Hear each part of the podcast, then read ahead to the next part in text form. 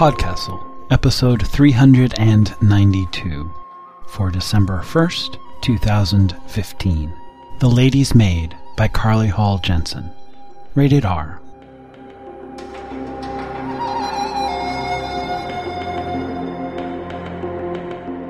Hello, and welcome to Podcastle.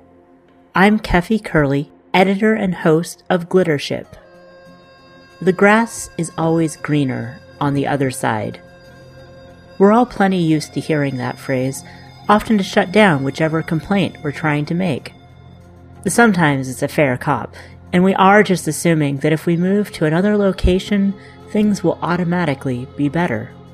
I recently moved from Seattle to Long Island, so I recognize a little bit of that in my various disappointments. There is a flip side to this, though, which is the idea that nothing, anywhere, could ever be better than what we have in the present. Of course, when presented with such an extremely apathetic perspective, it's worthwhile to wonder is it due to a sort of depressive realism, or does the person you're speaking with have their own reasons for staying put? Podcastle is very proud to present The Lady's Maid, written by Carlea Holl-Jensen, originally published in fantasy magazine's Queers Destroy Fantasy. This episode is being released at the same time as the Queers Destroy Fantasy launch, so if you enjoy the story, you should check out the rest of the double sized fantasy issue. Carlea Holl-Jensen was born on a Wednesday. Since then, her fiction has appeared or is forthcoming in Penalty Pindlebaugh's Shimmer, Lady Churchill's Rosebud Wristlet, Underwater New York, Lightspeed, and Fairy Tale Review. She holds an MA in folklore from Indiana University, Bloomington, and an MFA in fiction from the University of Maryland, College Park. She is also one of the editors of The Golden Key, an online journal of speculative writing. Our narrator today is Kim Lakin Smith. Kim Lakin Smith is a science fiction and dark fantasy author. Kim's short stories feature an Interzone, Black Static, Behind the Sofa, Celebrity Memories of Doctor Who, Best British Fantasy 2013, Shark Punk, The Mammoth Book of Diesel Punk, and more. She is the author of Gothic science fantasy Tourniquet and YA novels Queen Rat and Autodrome. Her novel, Cyber Circus, was shortlisted for both the BSFA Best Novel and British Fantasy Award for Best Novel 2012. With a background in dance and performance, she has narrated stories for Dark Fiction Magazine, Wordpunk, Tales to Terrify, Pseudopod, and of course, Podcastle. Her novella, Asenath, will feature in the forthcoming anthology Fight Like a Girl from Kristell Ink Publishing, and is a standalone story set in the Cyber Circus universe. Otherwise, she is busy working on an adult science fantasy trilogy and two series of fantasy books for children. So, with that out of the way, let's head on in. Enjoy the story. The Lady's Maid by Carlea Holl-Jensen. Sometimes she wonders about the girls whose heads her mistress wears. Sometimes, though not often, she wonders where they came from, who they loved. She wonders who, if anyone, keeps their memory now. Mostly, though, she doesn't trouble herself. It is her lady's right to take what she desires. Everything is hers, as far as the eye can see. The mirrored sitting room, and the marble statues in the courtyard, and the deer in the forest to the east, and the endless farmland, now fallow, to the west, all hers. Any passing milkmaid with a handsome head of curls, any travelling fortune teller with changeable sea green eyes, they are all hers too if she wishes it. This is the order of things. I think I'll wear Number five today, the lady announces when the little maid brings her breakfast. At the moment, she's wearing number six, whose palate, she says, is especially sensitive. She luxuriates in her meal, her tongue awake to the sweet woody strawberries, the thick cream. When the little maid summons her to a bath, she sinks further back into the pillows and must be coaxed into the hot turquoise water like a child. The maid scrubs her back, moving the cloth in rough circles between her shoulder blades, along her arms, her clavicle, her breasts. She avoids the long pink line across her lady's throat, tries not even to look at it. Instead, she guides her cloth under her lady's arms to scrub at her thin, wiry hair, and then down her sides, where she can feel her lady's breathing rise and fall. When the cloth dips down low over her belly, the lady's hips give a little jerk before she settles back again. Steam rises around them white. When her lady is clean, the maid helps her into her white gossamer dressing gown, and they go together into the sitting room, where her heads are kept. They rest on velvet pedestals inside identical jewel encrusted cabinets, thirty in all, one for every day of the month every hour, a head for every whim. The heads look on with mild interest. Their eyes seem to follow one around the room. The lady waits as the little maid unlocks the doors to cabinets five and six. Then, placing her hands on either side of the lady's jaw, she lifts the head from her shoulders. There is a little resistance, a pull from a body that wants to remain whole, and then the head comes off. It blinks dully at her as she replaces it on its velvet perch. She takes great care handling number five, cautious not to drop it. It happened only once, a long, uneasy moment in which her mistress stood as if suspended, while the maid scrabbled to retrieve the fallen head.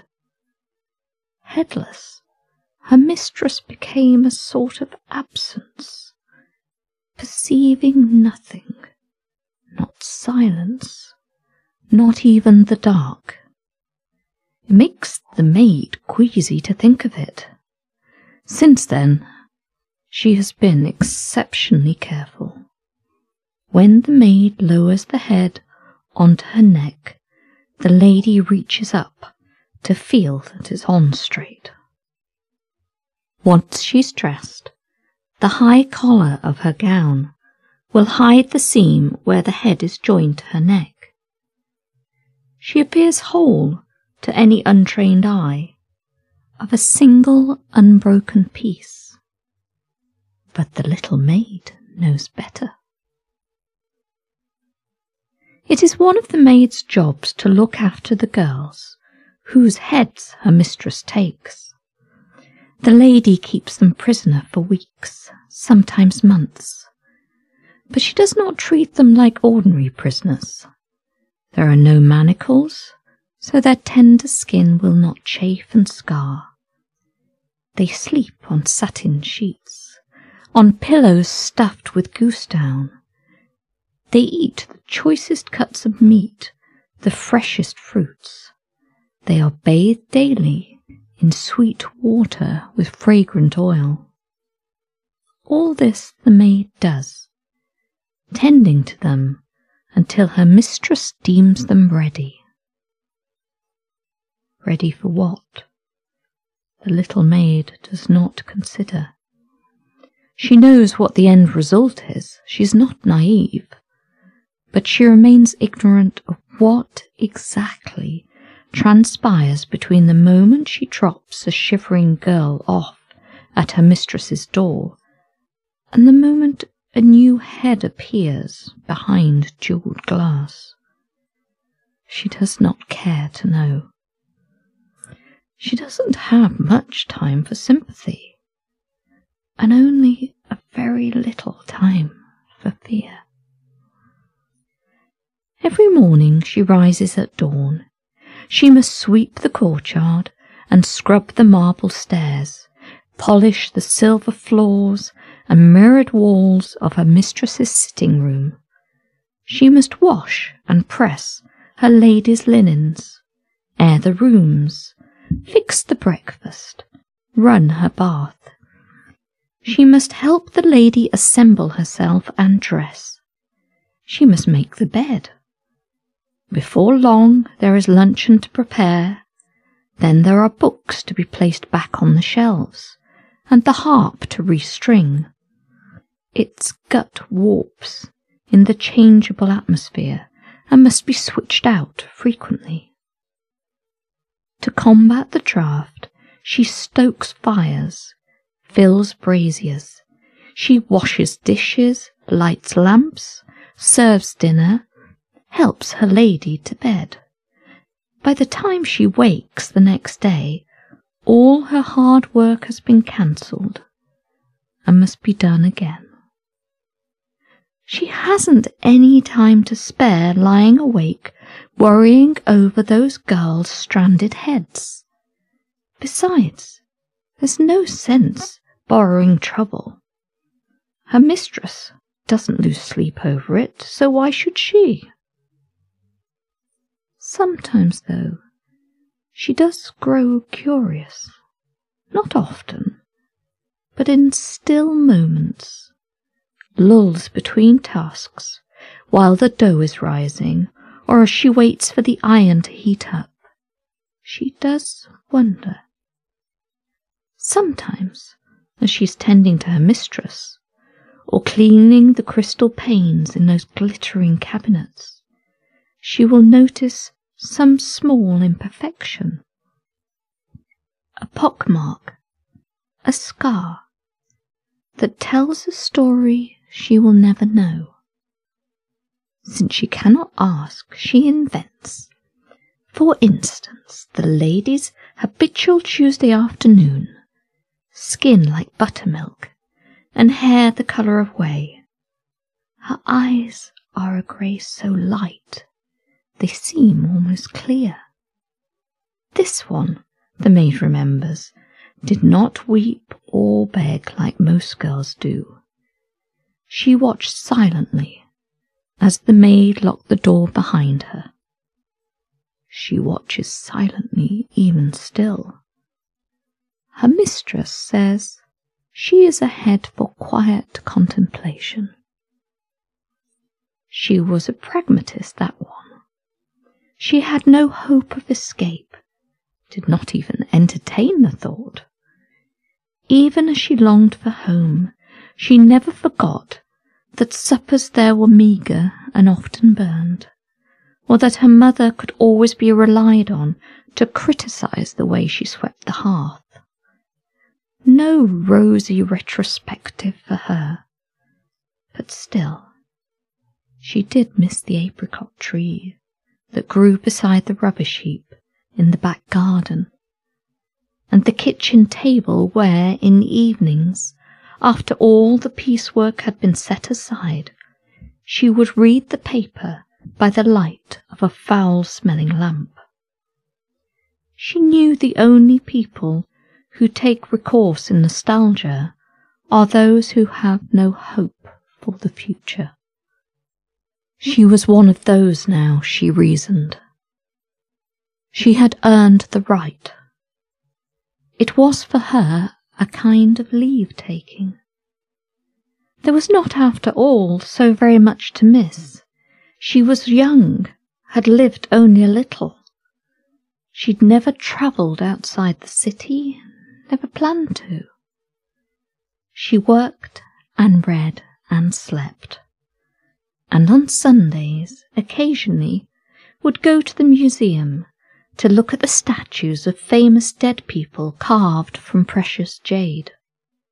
They were polished to such a fine finish that when she leaned forward, she could see her own reflection in their cheeks, and she had the urge sometimes to brush her fingers along their soft green faces, as if her touch could bring them back to life.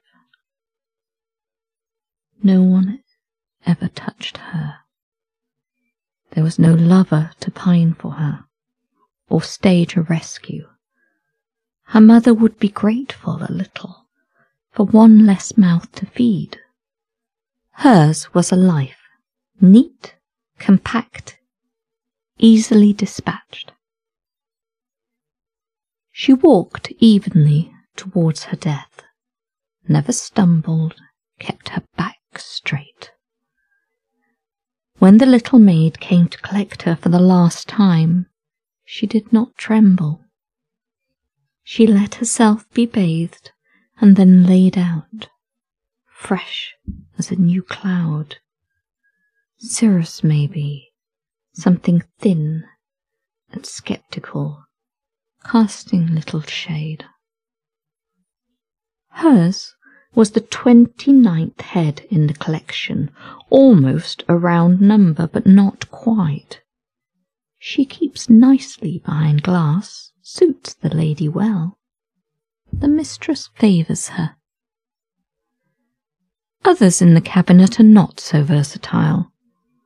For instance, girlish dimpled number twelve is ill suited to serious conversations and number 25 has weak eyes and is unfit for reading. The red head, number 18, is inconvenient for days when there is wind or rain. The weather wreaks havoc on her spill of wiry curls. Rain is a constant irritation. Water pours in through the roof when it storms. The wind plays the palace like a flute.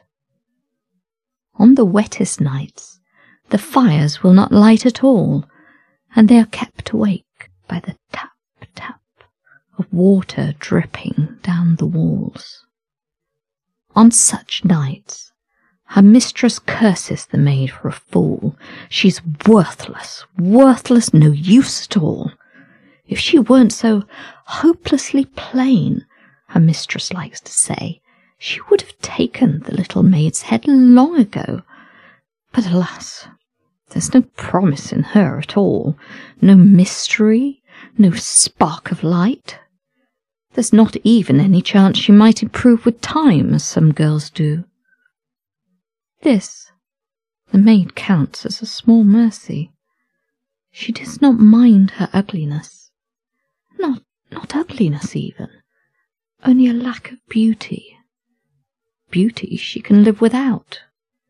Beauty would do her little good when she's up all hours, bailing out the cellars or changing the buckets that catch the leaks in the great hall.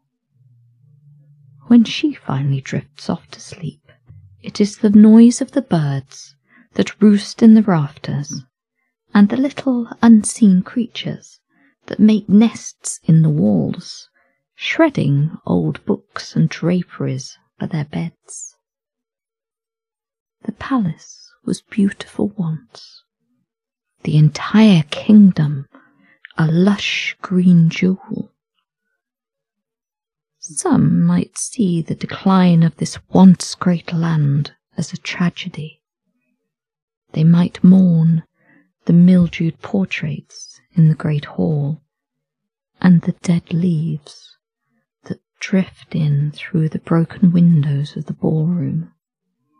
They might curse the last living heir for running the country into the ground, for abandoning her people. Not the little maid, though. It's not loyalty that stays her judgment.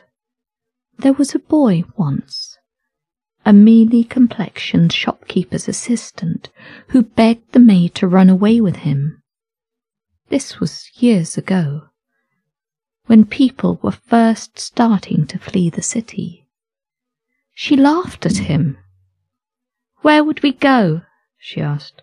To some city where you'll still be a shop boy and I'll still be a maid. He promised they would make a new life together. When she refused, his expression grew cold, and she saw his regard for her turn to hate. Before he left, he spread a rumour that she was in love with her mistress and let her practice untold depravities upon her in the privacy of her lady's sitting room. She has known servants who let themselves become enamoured of those they served, who dwelt on their master's commands like a lover's tender words, and she felt only disdain for them. She harbours no great admiration for her mistress, but she understands what that wretched shop boy and all the people who left the city never did. Though the lady is no prize regent, her predecessors were no better.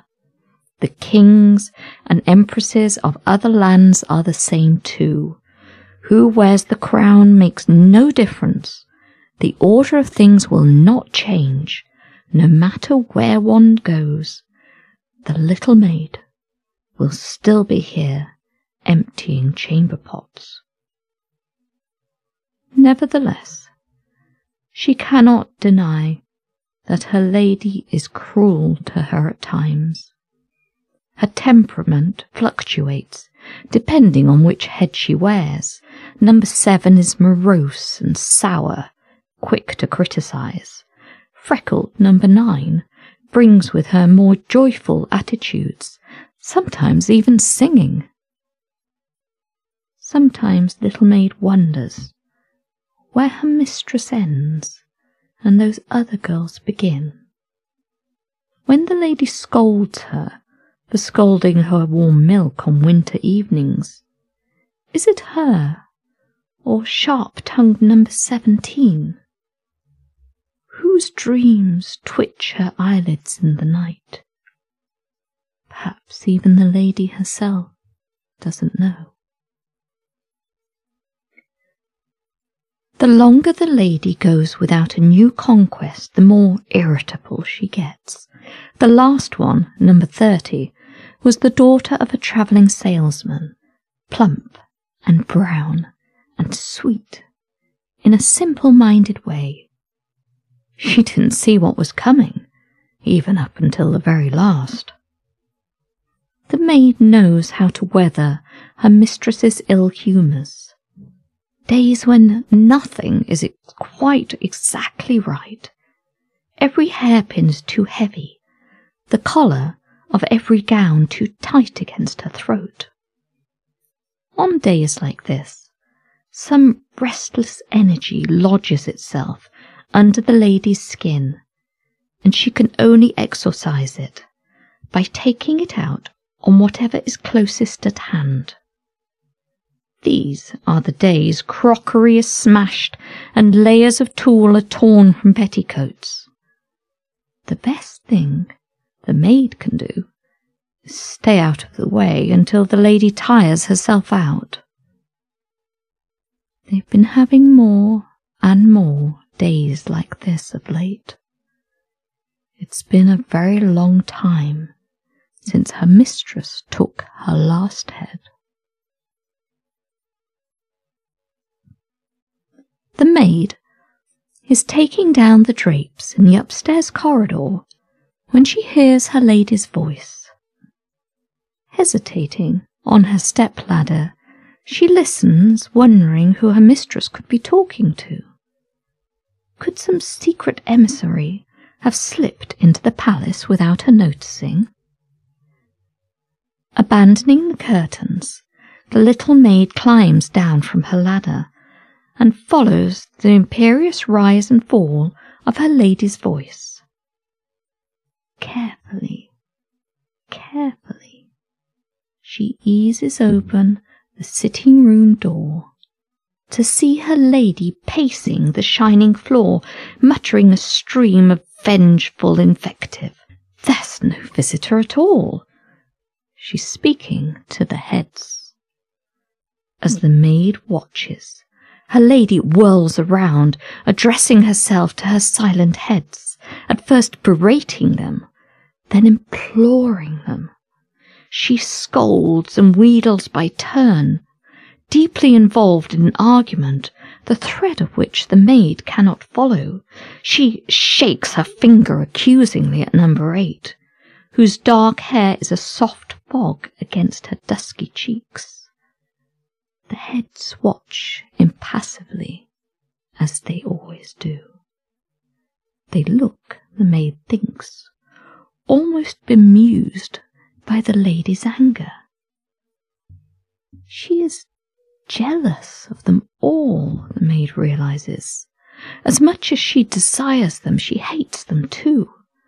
Her lovely heads are divorced from life, but not from history. How many years have they lived without her? Years and years the lady will never know anything about. It must eat at her, the maid thinks. How did number 11 get the scar above her left eyebrow? Who kissed the purple birthmark at the edge of number 12's jaw? She possesses every inch of them. Each crease at the corner of their eyes is hers. Each one of their crooked teeth, every freckle, every mole, every old acne scar is hers. Every eyelash, every strand of hair. They belong to her, every bit of them, except the past. The only part of them she can never have.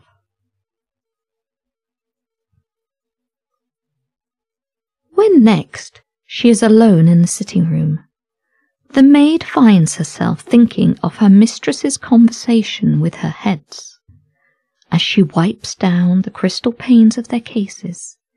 She wonders what would they say if they could speak? Number 23, perhaps. I was a schoolgirl in love with running down hills. When I got to the bottom, I would spread my arms, exhilarated, embracing the air. I ran and ran, but I could not run from you. Or, number 13. I was a dancer of some modest promise, but one of my legs was slightly shorter than the other, and I never would have amounted to much. So perhaps it's better I'm here in the end. Or, dark, doe-eyed number three. I had a twin brother who bit people like a dog, and when they sent him away, I was so very much alone. But now I'm not alone. Now I have you. The heads do not move much when they are not on the lady's shoulders, except for their drifting gaze. For sometimes their mouths do make lax, mute shapes, the phantom echoes of speech. Their eyes widen and their lips gape, and the maid knows they're not really pleading with her. But she still has to look away. Do you know any card games? Her lady asks while the maid is dressing her hair. This morning has been a struggle to find the right fit. Number eight's eyes too dark number 16's voice too high, until at last the maid settled on number four. This one's scalp is sensitive, almost obscenely tender, and her thoughts are quick moving and sharp, excellent for games of strategy. The maid's eyes go wide. Me, my lady? Even your company must be preferable to sitting in silence polishing one's nails. The simple fact is there's no one else to ask. It has been such a long time since anyone has come for an audience. Not even a lost shepherd or a passing tradesman. Gone are the days of grand banquets and dancing into early hours of the morning. Gone are the days of conversing with anyone but each other. The only games I know are ones to play alone, my lady, says the maid. Her mistress lets out a sharp sigh.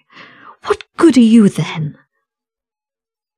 The maid can see the lady's fingers curl, her knuckles pale.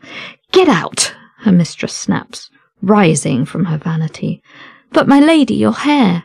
The maid barely has time to back away before the lady storms into the sitting room, slamming the door shut behind her. She can hear her raging around, her heavy footfalls, her raised voice, the bright shatter of glass. Sometimes the maid wishes a caravan of eligible young damsels would appear, just to give her mistress something to do. But she knows that, short of producing some lovely long haired maiden out of thin air, all she can do is wait for her lady's fury to pass. As the maid is leaving, there's another crash from the sitting room, followed by a damp thud. The maid shivers at the sound of a head hitting the floor. She hesitates at the door. She ought not to leave her mistress alone this way, she thinks. Without a head, she's nothing, only an absent body. On cat's feet, the little maid crosses to the threshold of the sitting room and presses her ear to the door. It's silent in the other room. So she slips inside, making herself as small and unobtrusive as possible.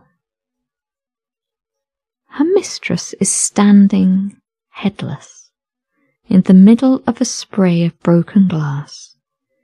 There's a smear of blood under one of her bare feet, and inside the shattered case, number 19's cheeks are flecked with tiny cuts.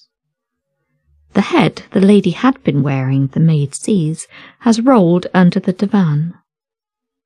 Her mistress stands numb, her arms limp at her sides, swaying slightly on her feet.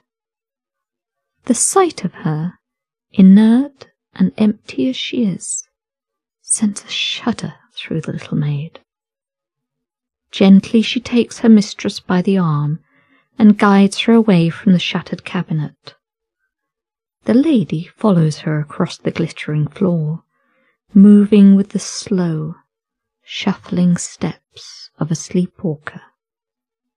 She sinks down when the maid urges her to onto the divan and stays there, unmoving. The little maid knows she should pick up number four and brush the stray shards of crystal from its delicate hair. She knows she should find the broom and sweep up this mess, should retrieve some warm water and clean the wound on the lady's foot.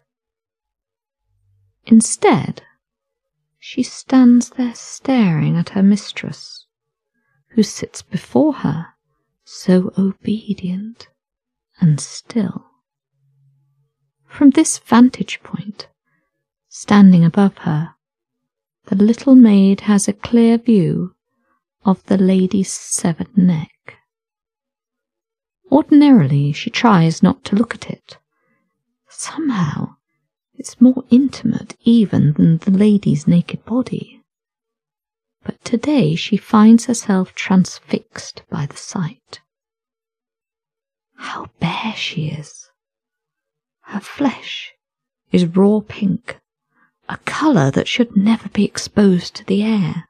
Her windpipe and esophagus and carotid artery are slit cleanly open, and she can see the pale cord of the lady's spinal column emerging from one of her vertebrae.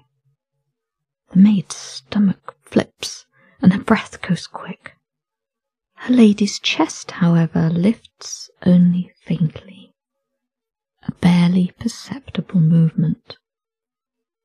Mesmerized, the little maid lifts her hand to the white rim of her lady's windpipe. She can feel her mistress's breath as a delicate trickle of warm air. She traces her fingertip along the edge of her windpipe like someone pulling music from a glass. She almost expects to hear a melody. Her mistress, meanwhile, has not moved. Her stillness emboldens the maid. She tips the tip of her index finger into the lady's esophagus. The walls of her throat are spongy and slick, and when she probes deeper, the lady's muscles contract, swallowing around her. Shocked, the maid withdraws her fingers. She's shivering, she realizes, her blood awake. The power of her position stuns her. How dizzying to think this has always been possible, if only it had occurred to her.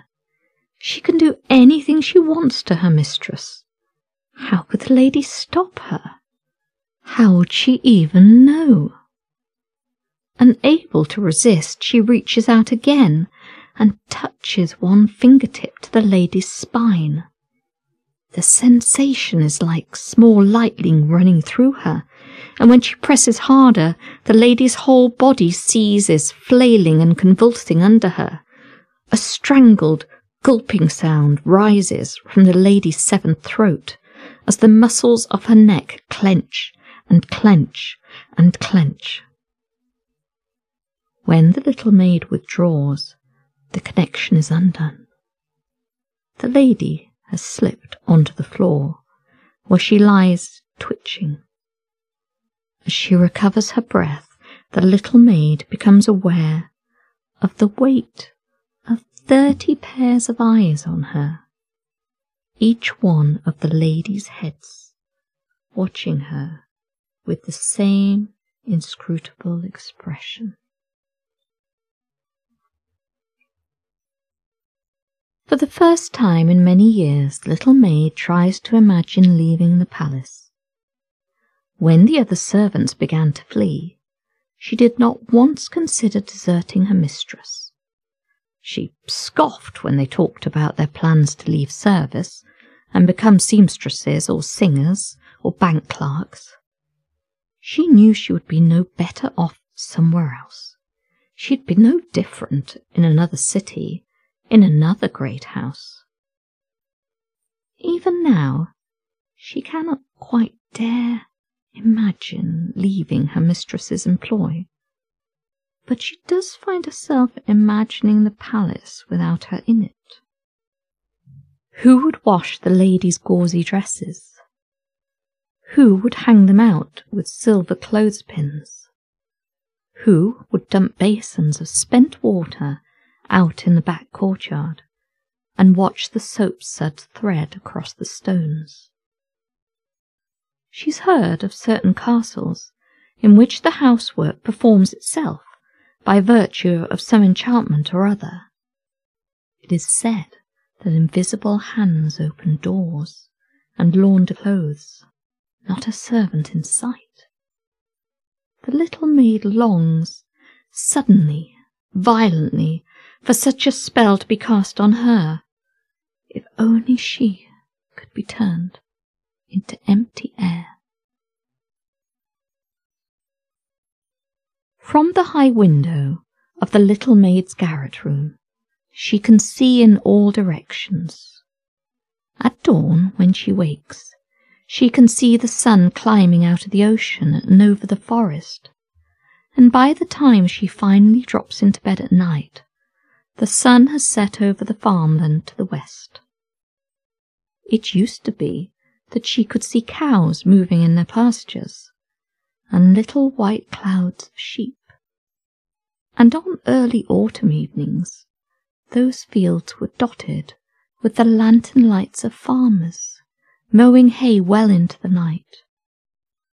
Now, even the steep mountains to the north, where goats would sometimes ramble, are empty.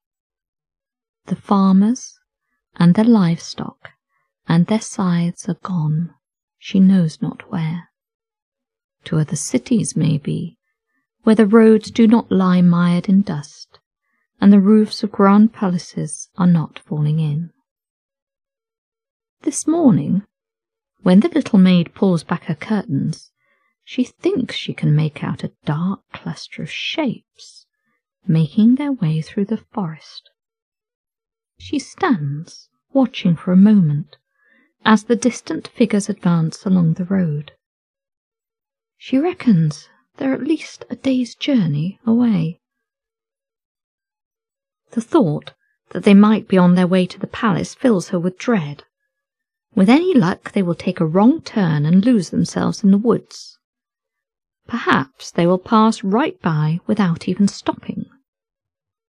As she watches, the travelling party turns a corner and disappears under the cover of the trees. On the horizon, the sun dazzles against the blank green-grey sea. She's made herself late, gazing out the window, as if she has time to be staring at the scenery.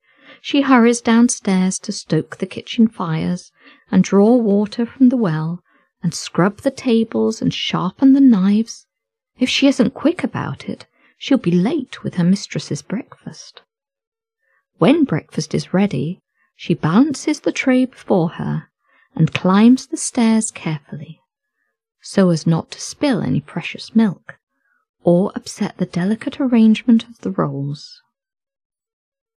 She finds her mistress still lying in her crystal bed the covers tangled around her. The lady's head, she notices with a shock, is lying next to her on the pillow, quite unattached to her body. Its gaze drifts towards her, eyebrows raised. The maid sets down the breakfast tray without realizing she's done it. She feels numb, almost unmoored and yet she realizes she's shivering with anticipation. She knows even before she sinks down onto the bed what she's going to do. Surely it will not be the same, she thinks. And yet, as soon as she touches her fingers to that raw wound, the same heat swells and unfurls inside her. She delves further into the wet pink flesh of her lady's neck than she dared to go before, savouring the way her mistress's hips kick and her limbs shake when she touches the bare nerve of her spine. She does it again and again, transfixed, until sweat soaks the sheets, and her lady's limbs are too weak even to twitch. Afterwards, she washes the lady's limbs with a cool damp cloth.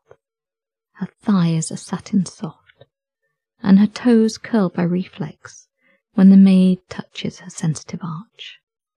Then chooses a new head for the lady to wear today. Number seventeen is her mistress's favourite. She loves the tangling pile of glossy black waves, the clever almond eyes, the pale constellation of freckles across the high cheekbones. The maid remembers this one well. She was the imperious daughter of a new money nobleman, some merchant who lucked into an advantageous marriage, an insignificant title, and just enough money to spoil his favourite child and throw his weight around in town. This girl grew up with every comfort imaginable her every whim catered to without hesitation. Perhaps her mother's mouth sometimes pressed thin with disapproval at her husband's extravagance, but nothing was too good for his only girl. She never needed to lift a finger, had servants who tended to her every need, dozens and dozens of servants, the maid thinks, remembering the old days. The girl excelled at every art and virtue. Her flower arrangements were the envy of every lady in the country, and when she played the glass harmonica for her father's assembled dinner guests, there was not a single one who did not weep for the beauty of her compositions. She had countless suitors, all of whom she refused. Several threw themselves to their deaths for want of her love, and when she heard of one's demise, she would laugh in delight. Her cruelty was bred of a desperate boredom. Each task she turned herself to was facile, disappointing. No one was good enough for her, nothing enough to satisfy her. Nothing until she became a member of the ladies' court. As the lady later told the maid, she knew the moment she saw the girl, on a visit to the palace with her father, that she would have to have her. It was all too simple to invite the girl to join her royal retinue and invent a reason for her to come into the lady's private chambers one night. The maid still remembers leading her down the corridor to her mistress's rooms, how she treated the maid as her own servant and spoke of the palace as if it were her own. The little maid was not sorry when the door finally closed on that one. Now she brings number 17 back to the lady's bed and eases her body upright so that she can position the head on her neck. Finally, her mistress comes alive, stretching as if she's just awakened from a delicious sleep. The lady does not seem to notice that the milk is slopped over the edge of its saucer, or that the rolls have grown tough, or if she does notice, she does not care to mention it. This kindness frightens the little maid more than her former violence. In the past, she's always known what to expect. She knew, for instance, that her mistress would scorn clotted cream, that she would criticize the way the pleats on her favourite white gown were ironed, that she would tell her off for being even a minute late with her supper tray. Now she does not know what will come next. It seems the thought fills her with an airless, floating sensation that anything could happen. Out of instinct, she spends the rest of the day trying to avoid her lady's notice, keeping to the edges of the room, never lingering longer in her presence than need be. She goes about her chores with as little noise as possible, so as not even to remind her mistress she exists. She sweeps the steps and washes the windows and twirls the cobwebs out of the high corners of the ceiling with a cloth tied to a long pole. She puts away the morning's clean dishes and polishes the evening's silver, then goes out to tend to the kitchen garden. Then she sits down at the table by the hearth and doesn't move until the kitchen has fallen into shadow. It's almost evening, and she hasn't even started supper. There's no time to make the meal she was planning to prepare. But instead of springing to her feet to invent some alternative, she sits there at the trestle table, examining the rough skin around her nail beds. How easily her fingers slipped inside her lady's body. How sweetly her mistress responded to her touch. She's startled when someone knocks at the side door. It's been so long since anyone has come to call that she hardly recognised the sound. She recalls the little travelling party she saw from her window this morning. They've made better time than she expected. They are a motley party standing on the stoop, this thin little girl and her two companions. When the girl asks to see the lady of the house, the maid's stomach lurches. Standing there on the threshold, the little maid assesses the girl in front of her. Yes, she could be the lady's next. Number 31, a prime number, indivisible. She's not much to look at now, not beautiful, but she has promise. Perhaps the lady will keep this one a while. Let her grow up a little. If she's spared from the sun for a few years, her skin will go milk white. It's not as if the girl will be missed. From her homely hairstyle and her plain sack dress, it's obvious she's an orphan. Perhaps the burdensome ward of some aged aunt or uncle just another pair of hands on the farm. Her palms are rough, calloused from outdoor work.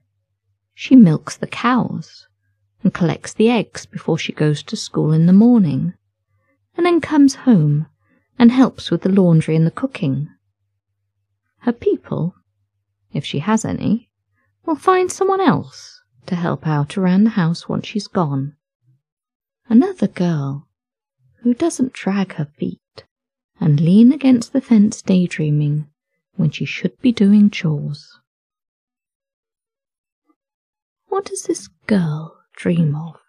The maid wonders, as she idles away the oppressive late afternoon hours. Perhaps she stares out at the sky, stretched endlessly over the horizon, and thinks of the way it turns dark green and dangerous of the way it lifts houses from their foundations and tosses them into the air. Perhaps she would like to be lifted, too, transported somewhere far away. Perhaps, thinks the maid, she will get her wish. After all, she's very far from home. Bobbing a curtsy, she tells the girl and her retinue to wait, and goes to inform her mistress of their arrival. As she makes her way down the winding passage and climbs the marble stairs, the little maid finds herself wishing once again that the visitors had not decided to stop. Maybe, she thinks, they will be gone when she returns. Perhaps they will change their minds about staying here. One of them might even remember some long forgotten story they heard about an old abandoned palace and its beautiful occupant who wears the heads of girls who come to call. Or perhaps her mistress will not wish to see them. Though even as she thinks it, the little maid knows this is too much to hope for no matter how many heads she has, no matter how lovely they are, her mistress will always want more. It occurs to her that she need not tell her mistress about these visitors at all. This is something she's never considered before, and the idea brings her up short. Yes, she thinks. She could easily go back to the girl and her friends and tell them the lady is not at home to visitors. They might leave without her mistress ever knowing they were here, and things will be just as they have been for so long, just the maid and her mistress alone in the palace. Of course, she thinks, resuming her progress up the stairs. Her mistress's moods will grow worse and worse and there will be no one else to bear the brunt of her ill temper. But on the other hand, who would stop her if she were to remove her lady's head altogether? She could lead her mistress around the palace by the hand, her headless neck exposed to the air. She could do anything she liked. She hovers in front of the door to her lady's chamber, considering. She could do it. It could be done. Don't think I can't hear you out there. Her mistress snaps at her from within. Number seventeen's hearing is uncommonly acute. As if I haven't noticed you skulking about all day. Come in if you're going to come in, but don't keep me waiting.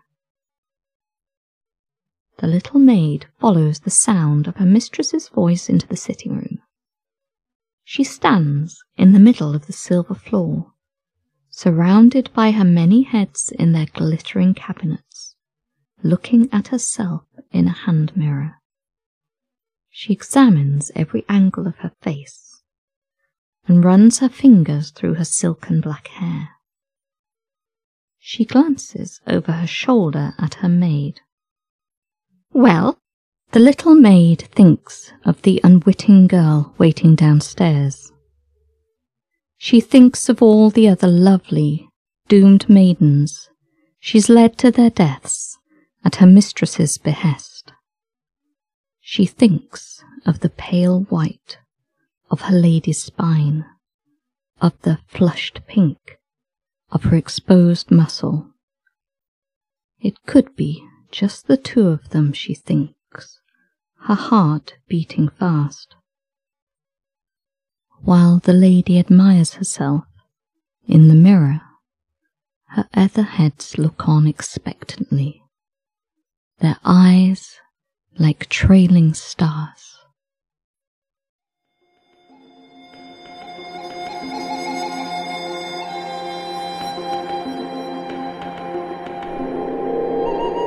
Welcome back!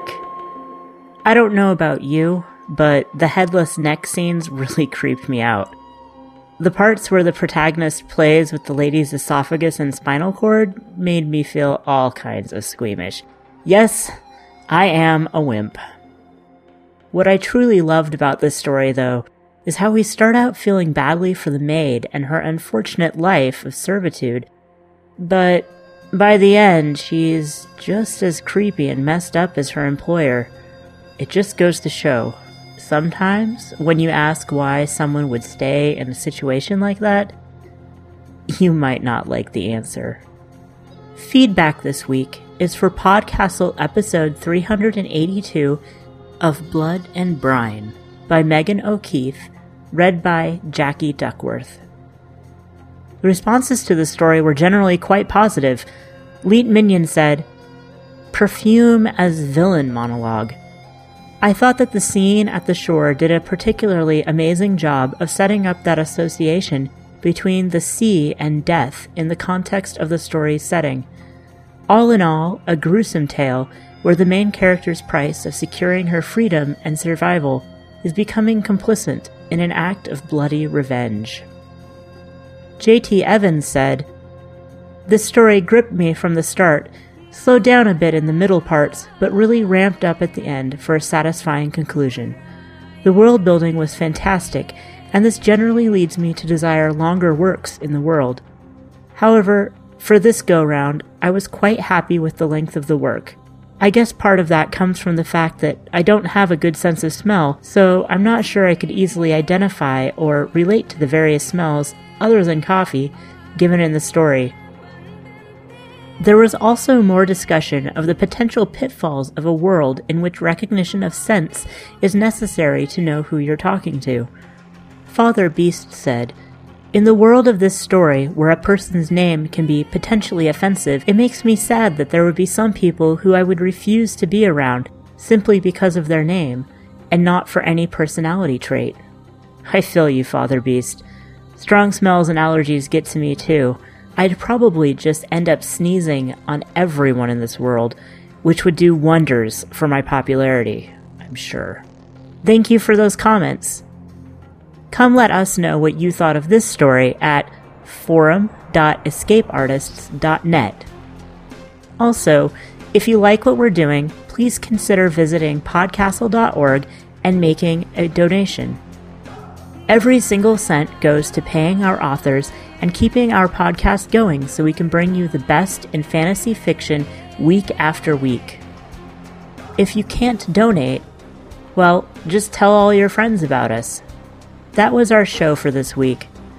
On behalf of everyone here at Podcastle, our slushers, Arun Jiwa, Sarah Goldman, Melissa Hufflick, Jennifer Albert, and Khalida Muhammad Ali, our audio producer Peter Wood, our forum moderators Talia and Ocicat, our editors Graeme Dunlop and Rachel K. Jones, thank you for letting us share another story with you.